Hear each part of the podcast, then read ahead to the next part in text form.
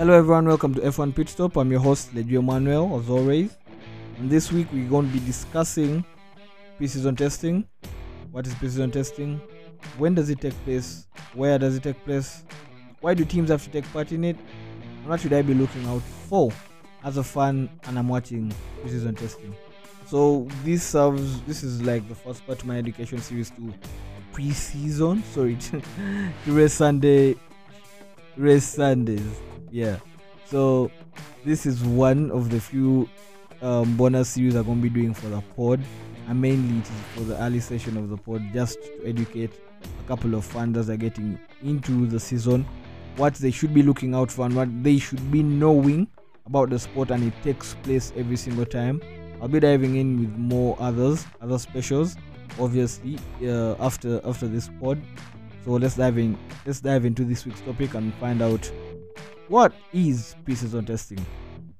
So pre-season testing is just the period when the fans get to see the car for the very first time on the track after a very long and hefty winter period, a winter break, followed by an exciting car release date depending on your constructor your constructor type or which fan you are of i think i don't know if i'm using the right grammar but i think you get the idea so so what this preseason is about is you as a fan getting to see the cars. Another reason also for pre-season testing but this is mainly now to the constructor side. So it's a chance for the teams to get to see if whatever they developed for the car is working well. So for the fans, it's for you, cha- it's your first chance to see the car on track before the season starts. And for the constructors, it's the opportunity to test out if whatever they developed during the winter break is working perfectly and will be able to help the company push for championship charge. Then, when does preseason testing take, take place? Obviously, it takes place over a three day period so in 2024, it's between February the 21st to the 23rd. So that is between, uh, so that is practice one, or in this case, testing one on um, 21st, practice two on the 22nd, and practice three, the very last practice session on the 23rd. So practice sessions um start at 10 a.m. local time and get done at 7 p.m local time. So local, what do I mean by local time? Local time I mean by the country the Grand Prix is in at that particular time. So if it is 10 a.m., let us say in Bahrain, that's when the, um the testing will take place. So it may be 10 in a different area and it's not 10 in Bahrain. Just know it's not the same time. So just be watching out for Bahrain time zones and you'll get find out exactly when it starts.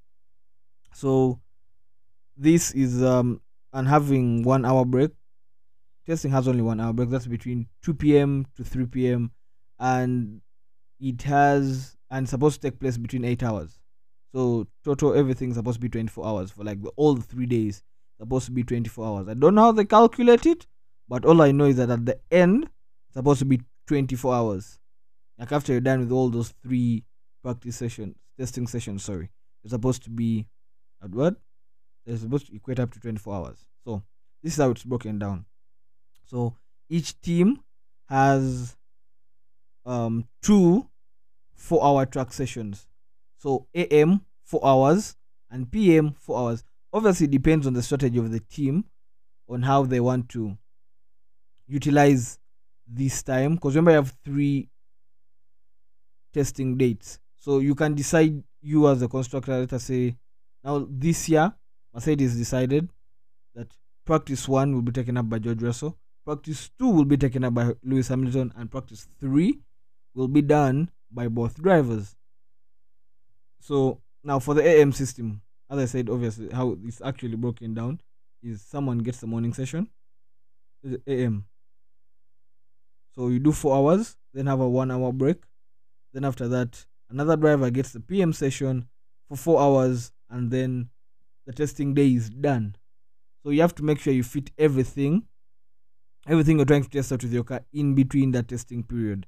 Obviously, it can get longer, but you have to usually fit everything during that testing period. So where does it take place? Obviously, I already gave this up already in the pod. It takes place in Bahrain, in Sakhir. So it's the Bahrain International Circuit. That's where pre-season testing takes place. So we already passed that, so you can just go and watch what transpired during testing. It's also exciting because you can have different views of it. You may decide like, oh yeah, it's actually is important, but it depends all on you. So why do teams actually take part in pre-season testing? So you know, one. Let me now. I'm going to break this down into mechanics, drivers. I think um, we do. I think we should do yeah constructors. I don't, did I mention engineers? Okay, let me start again. Engineers, mechanics, I think, and drivers. Cause if I say constructor, I think all of them fall. All of the things fall under the constructors bracket. So let me break it down into that. So you know, it can be after a very long winter break. After you're done, obviously, with the Abu Dhabi Grand Prix, which is the last race of, of the of the of the race calendar these teams go into the winter break whereby they do now extensive reconstruction of the car. To some, it's extensive, some may not be too much, but to just build a better car than the previous season will give you an edge for competition. In short, if I should put it like that, in short. So, these new components you've obviously developed, you need time to test them out to see if they are going to perform as intended so they do um, simulations while they create these parts and components and as adding them to the car. The simulators show them how these particular parts will be performing and how they're going to help the car. But obviously, that is just a simulation. It is different from the real world thing. So they will have to test out these cars on the re- on the tracks, and they add um, the I think they're called aero racks. So these are like attached on the sides of the car and these help on collection of like data that is sent to the guys in the paddock and the and they compare that data with the simulator data and make sure they correspond.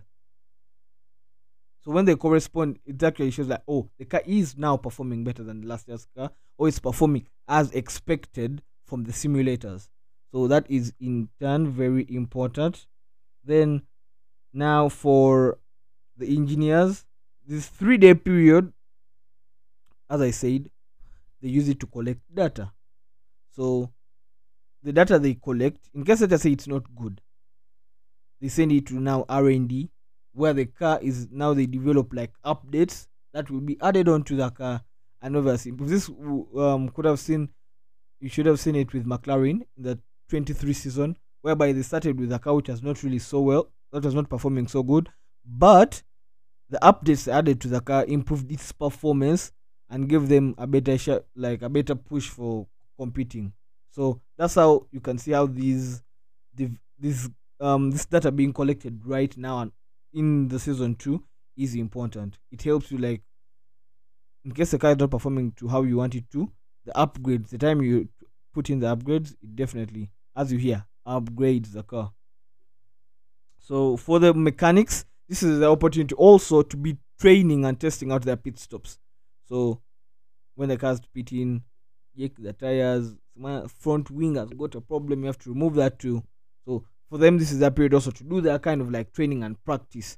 So that obviously along the season they also do that, but this is more like like fresh off winter break, you know, it's like your very first time back on track for, seriously. So you definitely have to put in the practice. Same for the drivers, because the drivers also when they're done with the season, they're going for the winter break, you're eating. so you come back, you do exercise, but all this time you're spending it on a simulator. Because before you get into the car, you first do a couple of simulator. Guys go to the simulator, they drive, bro. Guys can do like a long, they can do like long hours on those tracks. Honestly, long hours on the tracks. They just, but that's remember simulator track. It's not the same as being in the car. So you have to dive into the car and shake off that those winter moods and get ready to race. So definitely they have to do they that's an important thing for them. And that's why testing is also there.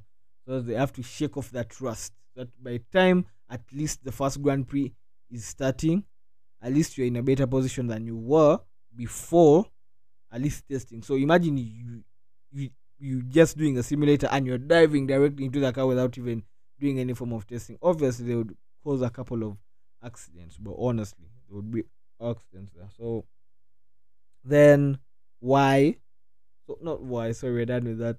What should I watch out for as an F1 fan? And I'm watching testing. So look out for aero racks. Um, those are the things I explained earlier. The, attached to the sides of the car. Some of them are uh, in a square format, multiple squares. Others are in um, it's called a pentagon. I think five sides. Yeah, pentagon like multi pentagon like shape. Some of them actually quite confusing. So that aero rack is actually full of a lot of sensors that are, are collecting data from the car while it's on the track and sending it to the guys in the paddock. And for them, they're comparing now this data with the simulator data. You'll be like, oh yeah, car is performing definitely well. So look out for those racks. Then the times, um, the timesheets, do they matter? Mm, in my opinion, honestly, in my opinion, I, I wouldn't mind. Uh, I don't really put much into the timesheets, but the past three years, Red Bull has been winning. I wouldn't say winning because it's not like challenging. Let me say they've been topping the timesheets, and the past three years, Red Bull with Verstappen have been performing well. So in in turn, maybe it is. They are important, not is. They are important, but for me, I wouldn't mind so much about them because eventually someone can actually outperform their performance in testing. So at times, even some of the cars you see in testing, some guys don't bring the exact car. There'll be a little bit of changes, maybe. So yeah, don't mind about the timesheet so much. So because you you may find that Sainz, Carlos Sainz, maybe like okay, nah, nah. Okay, let me say like 11. Let me say 11. I wanted to go lower than that, but man, I can't, I can't put my Ferrari balls down like that. Like we make a good car.